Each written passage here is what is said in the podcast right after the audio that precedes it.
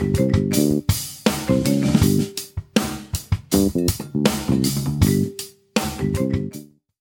it's me. Ladies and gentlemen, we are joined by a creative force in the world of jazz. Joe Gransden is a trumpeter, vocalist, performer, and recording artist. He's meeting me here at There in Brookhaven, and it's a great pleasure. Joe, thank you very much for making the time to do this and for coming out here. My pleasure, man. Good to see you, Paul. Pleasure. It's good to be here at there. it sounds weird, man. And- It's a cool spot. It, it is, and, Yeah. and if you ever get a chance, try the food Where? Here? here Or there? at There. there. I It's will. fantastic. I'm gonna try it tonight, probably. Okay. Yeah. So, Joe, what would you say has always been the purpose of the art that you create?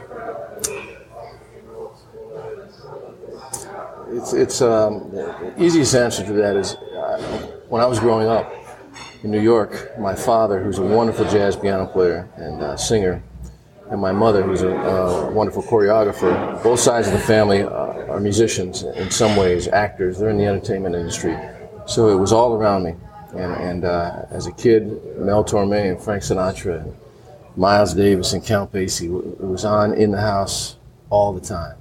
So I knew all those songs at a young age, and, and probably at 10 years old, I knew what I was going to do the rest of my life. So the, the, the, the art that I create, or however you want to put it, is, is all from those experiences. It's just like I, when I play, I just it remem- reminds me of my childhood, it reminds me of my parents, and, and it's just a it's a good feeling. You know, it's just it's, it's, it's my blood, it's my body, it's, it's what I am. Joe, do you think there are any misconceptions about jazz? Yeah, yeah, you know, I think there's quite a few. Um, I mean, jazz in general is, is a very intellectual art form, you know, and uh, sometimes it gets looked down upon because if you're not in, in in the place in your life where you can sit and appreciate it properly, and what I mean by that is sit and listen to uh, guys and gals improvise and create art and create music on top of a, a, melody that's already been um, established uh, then, then you might have you might have a problem with it, you know, because uh, there's a lot to say as a jazz musician. Um, the, the real um, good jazz musicians play from the heart, and they play from the experiences that, that they've had in their lives.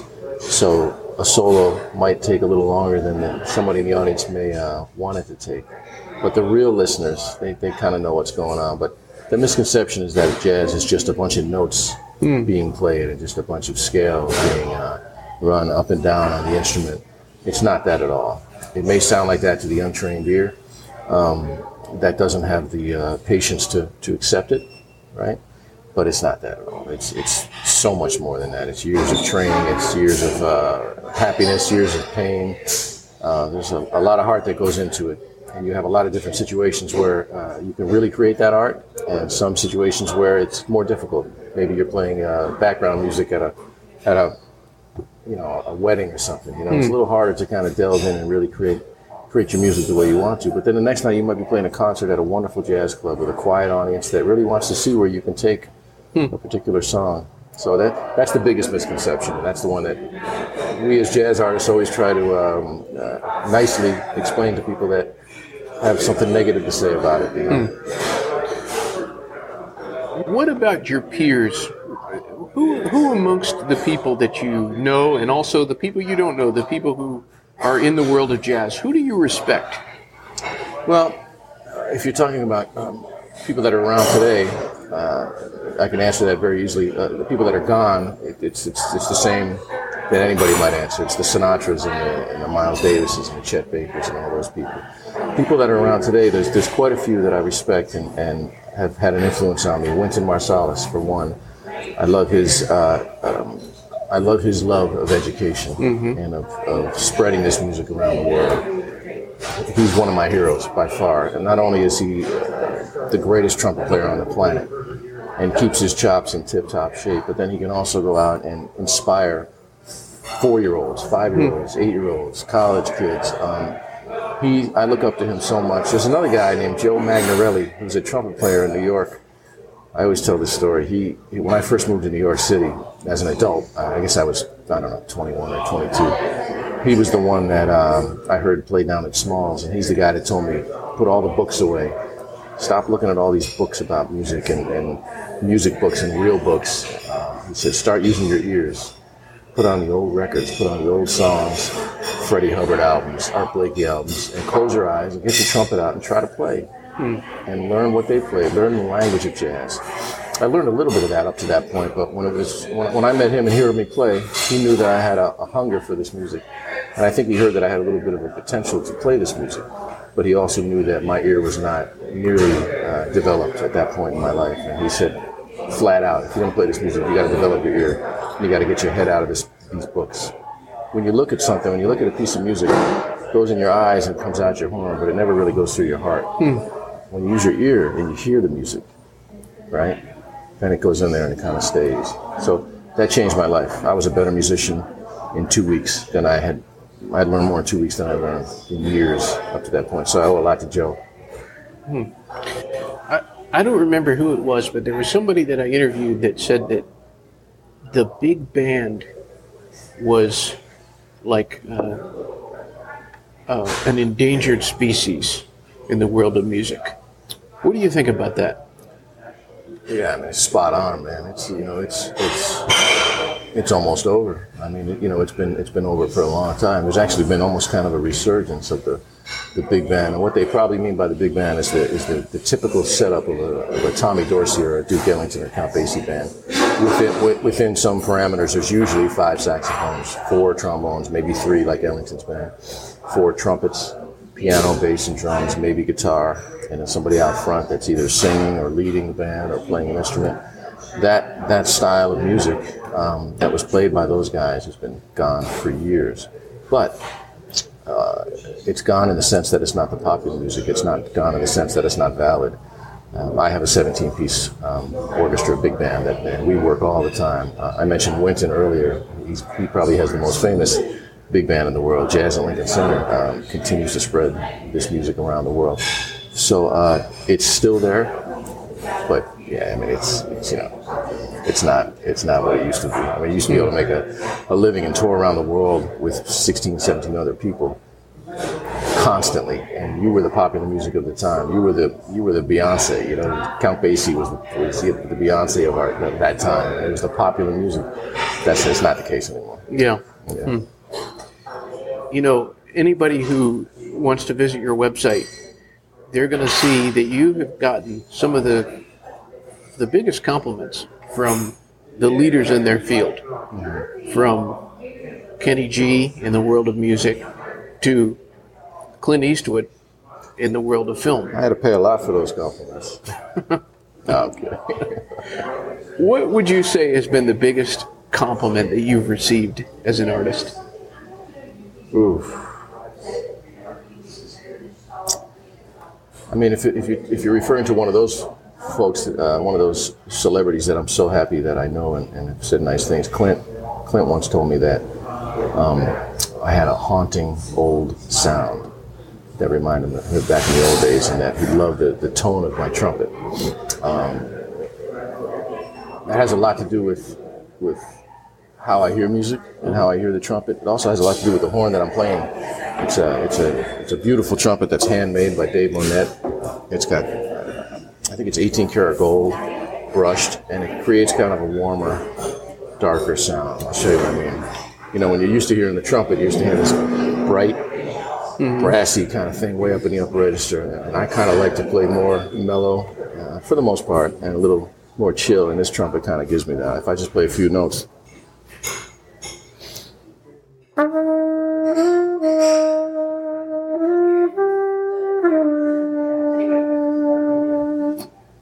Just kind of has a warmth to it that can relax you, which has not always been the role of the trumpet. You know, so um, that was that was a huge compliment.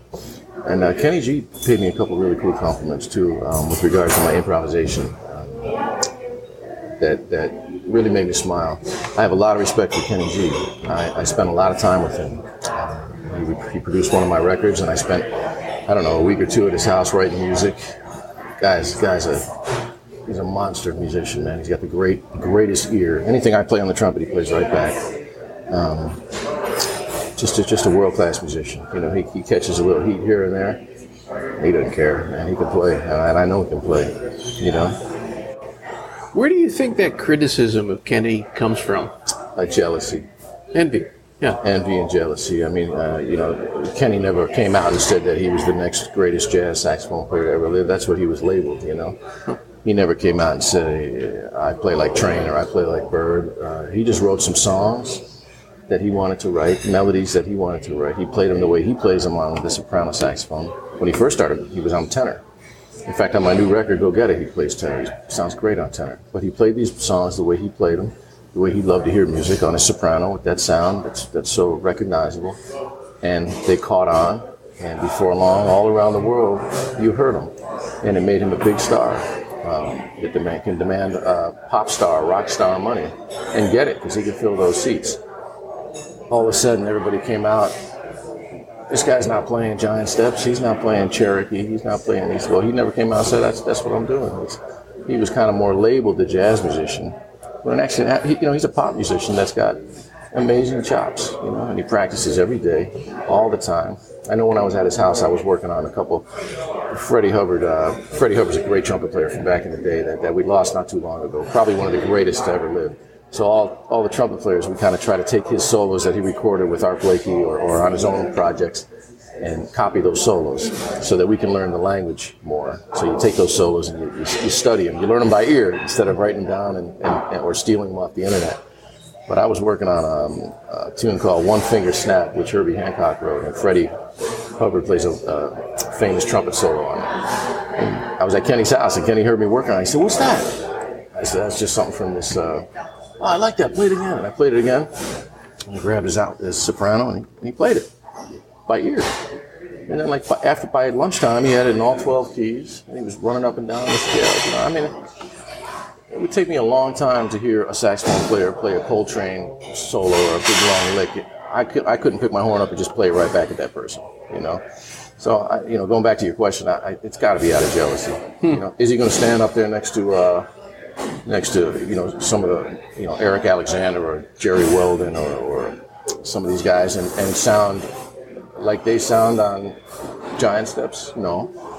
But are they going to get on stage and sound like he sounds on on, on a pop tune? No. He's a great musician, and I was there. You know, I spent a lot of time with him. I love that guy. Yeah. Who out there have you not collaborated with that you would really like to? I really love Freddie Cole. Oh, wow. And Freddie uh, lives in Atlanta, Georgia, where I live. Freddie and I have done some things together. Uh, I played for his 80th birthday party, my big band, and he came up and sang. He sat in with my band many times when he's been off the road hanging out in Atlanta. We've been performing somewhere. But I've yet to actually sit down and write a record with him, you know, and I, it's been going through my mind lately um, to, to hang with Freddie. I think he's uh, an amazing interpreter of the Great American Songbook, you know, which is where my heart is. So he's probably the, the one guy that, that I'd, I'd like to take the lunch and just say, let's let's put something together. Hmm. Maybe I get lucky. We'll see. We'll see. Something tells me you, you'll be successful. I hope so.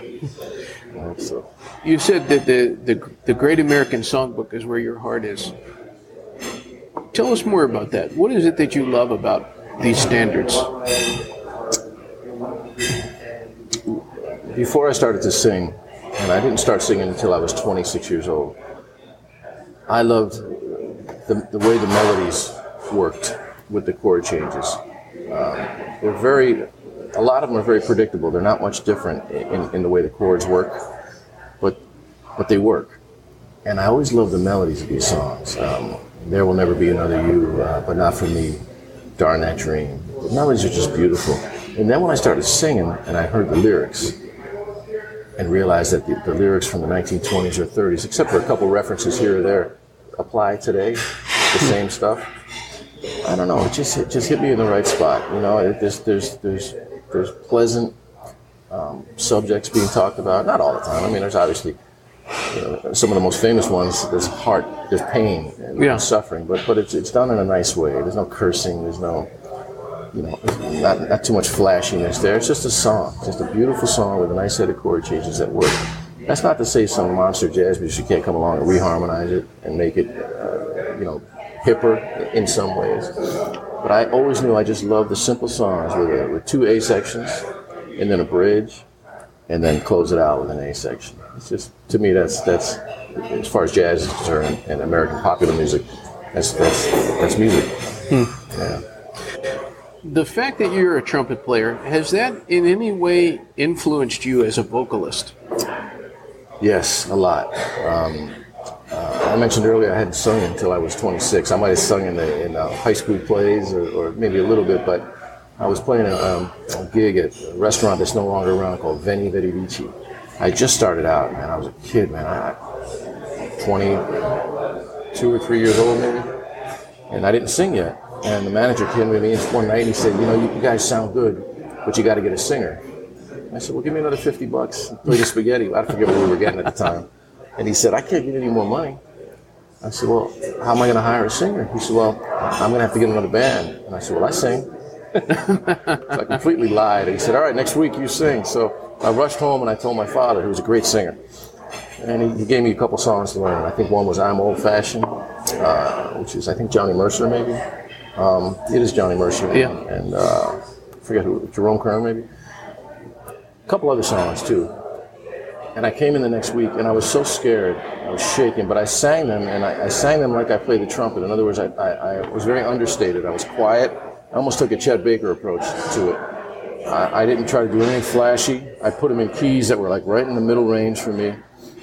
And I played like I sang. I sang like I played and I played like I sang. And it worked. And I could see the people that were eating dinner and, and just chilling out they could they could talk and they could still hear the music in the background. So I could almost work on it because they weren't totally focused on us. I could take try different endings and try to tag it different ways. And I just realized that if I stick to the way uh, I play trumpet, I might be able to get through this, you know. And then as time went on, my voice has gotten a little bit stronger. And then I put the big band together, and then I really had to kind of fill out my my voice to to be able to get over top of that band. So then you start listening to, you know, Joe Williams and Billy Eckstine and Frank Sinatra, and you, and you might take a fuller breath and really try to fill it out. Um, so now I sing sometimes a little bit more. Um, what am I trying to say? A little bit fuller, and that's translating over to my trumpet. I'm, I'm noticing that I'm playing a little fuller on the trumpet. So for me, it's like one thing, you know, and it works better that way. No, fascinating. Yeah. You know, one of the things that I've noticed about you is that you've appeared on tracks from a wide range of people. Like, for example, he was a guest on the show, John Driskell Hopkins. So tell me, what approach do you take when an artist wants you to come into the studio and contribute? First of all, I love John. We've, we've done a lot together since that first time we, we hung out. But uh, I think that my main focus is they're calling me for a reason.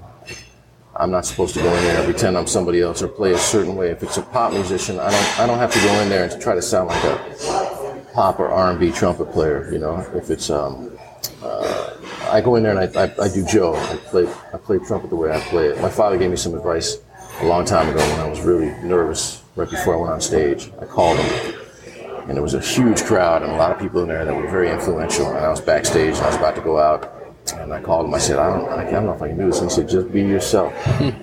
Just be yourself. You're not supposed to go out there and be Frank Sinatra or be Harry Connick Jr. or be Chet Baker or Miles Davis or Roy Hargrove. Don't try to be somebody you're not. Just be yourself. And it calmed me down. And as soon as I walked out stage, he said, Just be yourself. That's all you can do. And it worked, man. I, it was one of my, my best performances ever because I didn't try to impress anybody with anything that I'd heard somebody else do. And I have to constantly remind myself of that. So when somebody calls me and says, We want you on our recording, I go in there and right before they roll the tape, I just, just be yourself. Be Joe. And and it, it, it tends to work. I'm not saying I don't play a, a bad solo sometimes and we have to go back and do it again, but I don't pre program what I'm going to do. You know? It's, it's the real true way to be, I think. Do you ever have the voice in your head, you know what I mean, that, that says, you know, you maybe do make a, a little mistake, and then you hear like a negative voice, or that uh, in, during perform like during a performance where it like um, You ever have moments of you? doubt? Yeah. yeah, I do have moments. What do you do? How do you how do you overcome that? The first thing I do is go back to that be yourself Yeah. uh, advice that my father gave me, and then I might drink heavily. no, I don't do that. I'm just kidding. Um, I think what I do most of the time, because I, I think if you're, uh, I heard one time from Tommy Dreesen, who was a friend of mine, who was Frank Sinatra's opening act for 13 Oh, yeah. or 14 years. He's a great comic, right? He told me that um, Frank told him, if, if you're not nervous, something's wrong. Huh. You, you, Wow. you should. You better be nervous. You better have butterflies. That means you still care. So sometimes I'm, I'm nervous and I go out there and something goes wrong and I have that moment of doubt.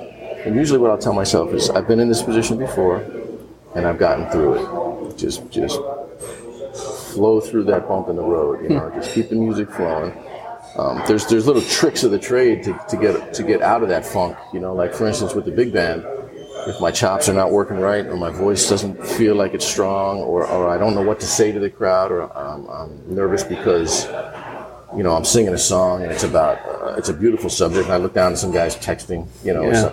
and then you get that doubtful feeling with the big band I can just kind of like let one of the sax players take a solo for 20 minutes you know and I can just kind of get my head together there's so many musicians in that band that are so highly qualified to to do something wonderful that I can kind of step aside and while they're playing and the crowd's got their attention on them, I say, okay, now what do you got to do to win this crowd back over? You know, when it's with a small group, and then it becomes much more of a um, you better get your act together, man. You know, this is what you do for a living. These people came to see you, they spent money, and, and you're not on tonight.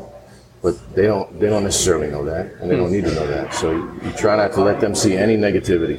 Hmm. You know, I know that's kind of a long way around that answer, but but you know, you just tell yourself you can get through it. You've done it before. Hmm. it was much harder for me when I was 23 or 24 because Yeah. I had no experience prior. You know, What would you say is the biggest obstacle facing jazz musicians today? rent. biggest obstacle facing jazz musicians today, gigs, man, gigs. Uh, I'll give you a couple. Uh, gigs for sure. I, I'm lucky. I, I play 350 gigs a year. You know, I I play all the time. I'm very lucky, but I spend a lot of time um, to get to that point. And young musicians come up to me and say, I'm about to graduate from such and such a school with a bachelor in jazz studies or a what am I where am I going to go what am I going to do it is really really difficult even if you're phenomenal. Even if you're fantastic that's that can be an obstacle. Um, another obstacle is uh, I'm going to get in trouble for saying this but like the the real books uh, there's an app now called iReal Pro right? And it's it's an app you can buy for your phone. Everybody's got it. That's a musician and, and you can find any song. Any song pretty much is in there, and you can put it in whatever key you want the, you want to put it in, and then it comes up on your phone or your iPad, and there's the chord changes. It doesn't have the melody, but there's the chord changes. So, what it's kind of doing to our musicians that are that are um, that take the bait, and it goes back to my discussion with Joe Magnarelli when I was a kid. Nobody's using their ears.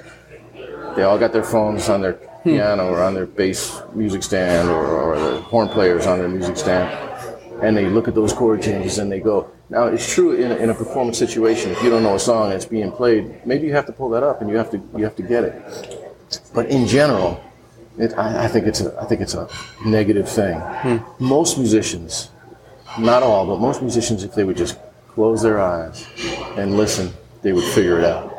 Um, to be fair, if you're a piano player, you don't really have that option because you have to provide those chords on the downbeat of the bar or somewhere within that downbeat so that the rest of the band knows where you are. The horn players, we can be lazy. We can pretend we're, we're using space before we play a note. Um, but I, I guess I'm mostly speaking to horn players as that being an obstacle. You know, just like Joe told me, throw it out and use your ear. Yeah, you're going to make some mistakes, but you're going to develop and grow as a musician. So that's my big kind of pet peeve that I talk to um, younger students about. Uh, you know, put that thing. You don't need that thing. You know. But there's a lot of obstacles. I mean, but those, those are probably the two biggest ones. If it isn't enough that you, you know, I'm sure you're very busy with recording, performing your two instruments, the vocals and the trumpet. You have another layer, and that is your acting. How do you have the time to do that?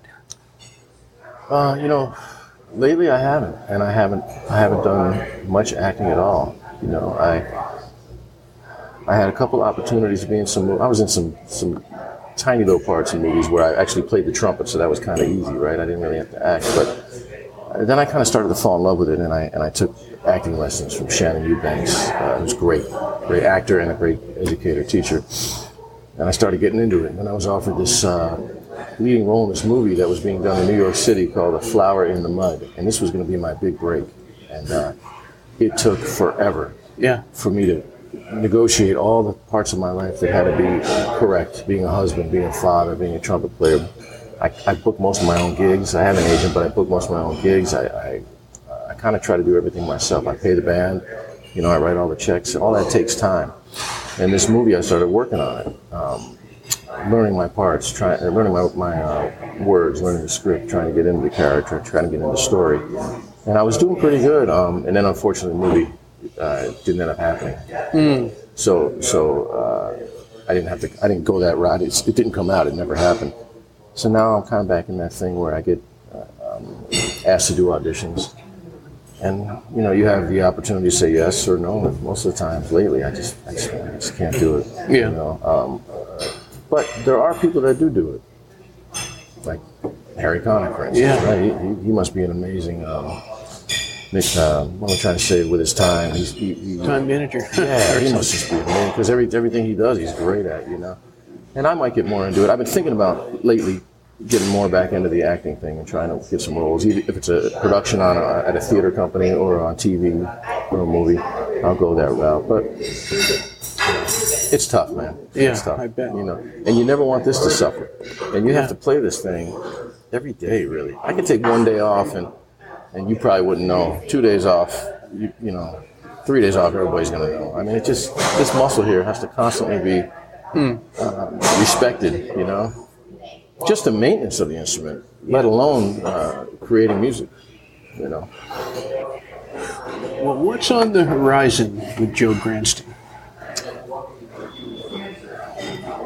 from a recording perspective, uh, we're going to do another big band record in the near future, and my goal is to record the entire big band just like they re- recorded back in the in the day.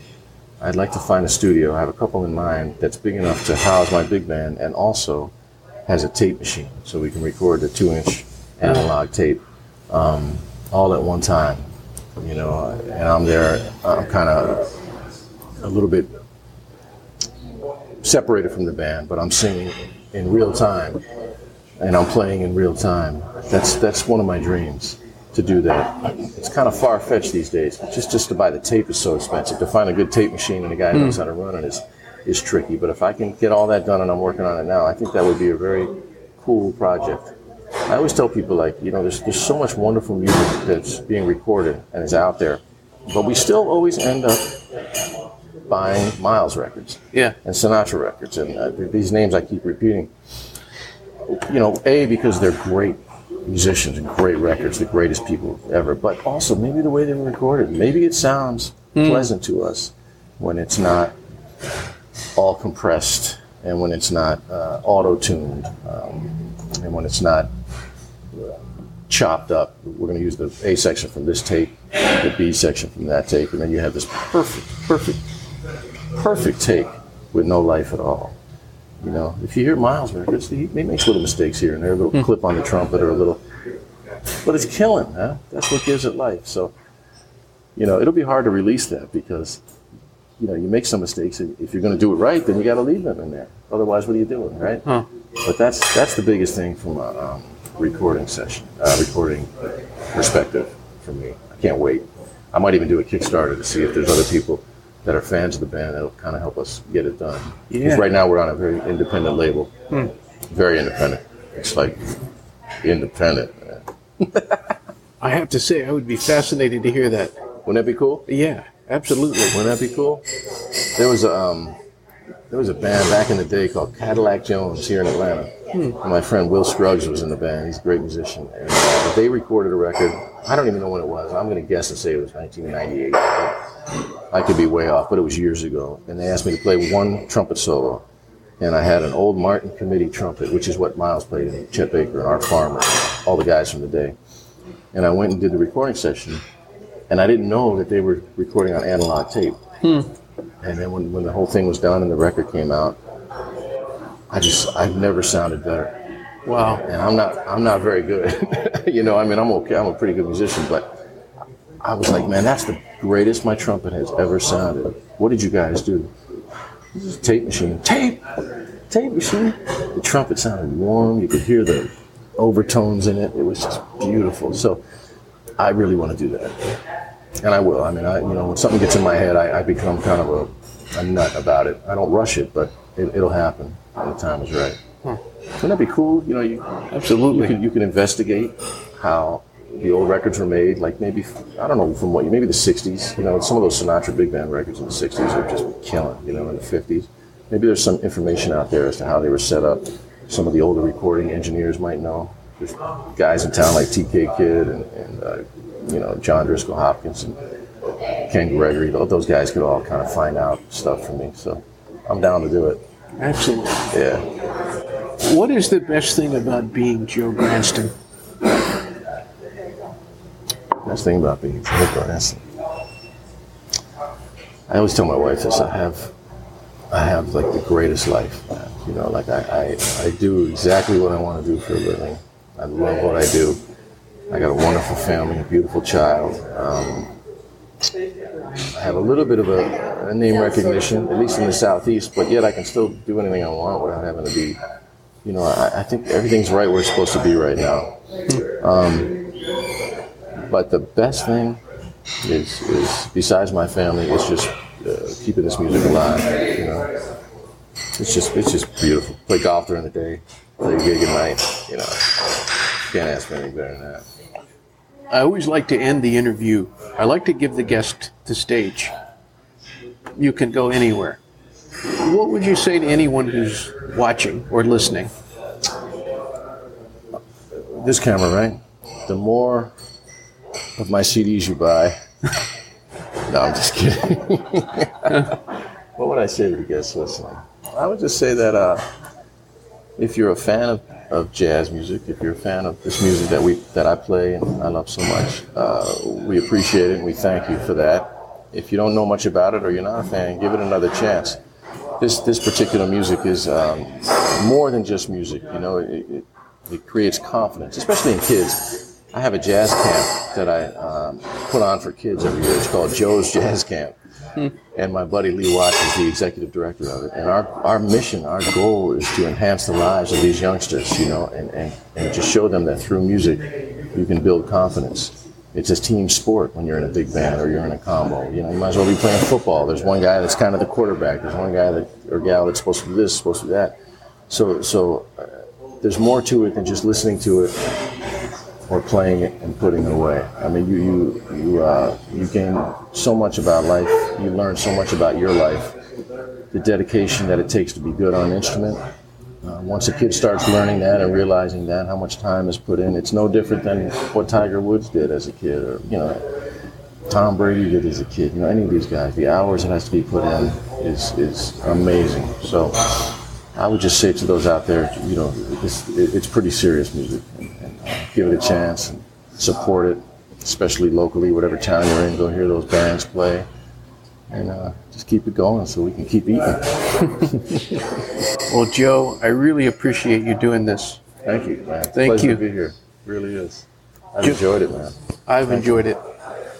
Joe, do you have maybe a, a, just a, a little sample that you could send the viewers and listeners on their way with? A little something. You know, yeah, I'll play a little something.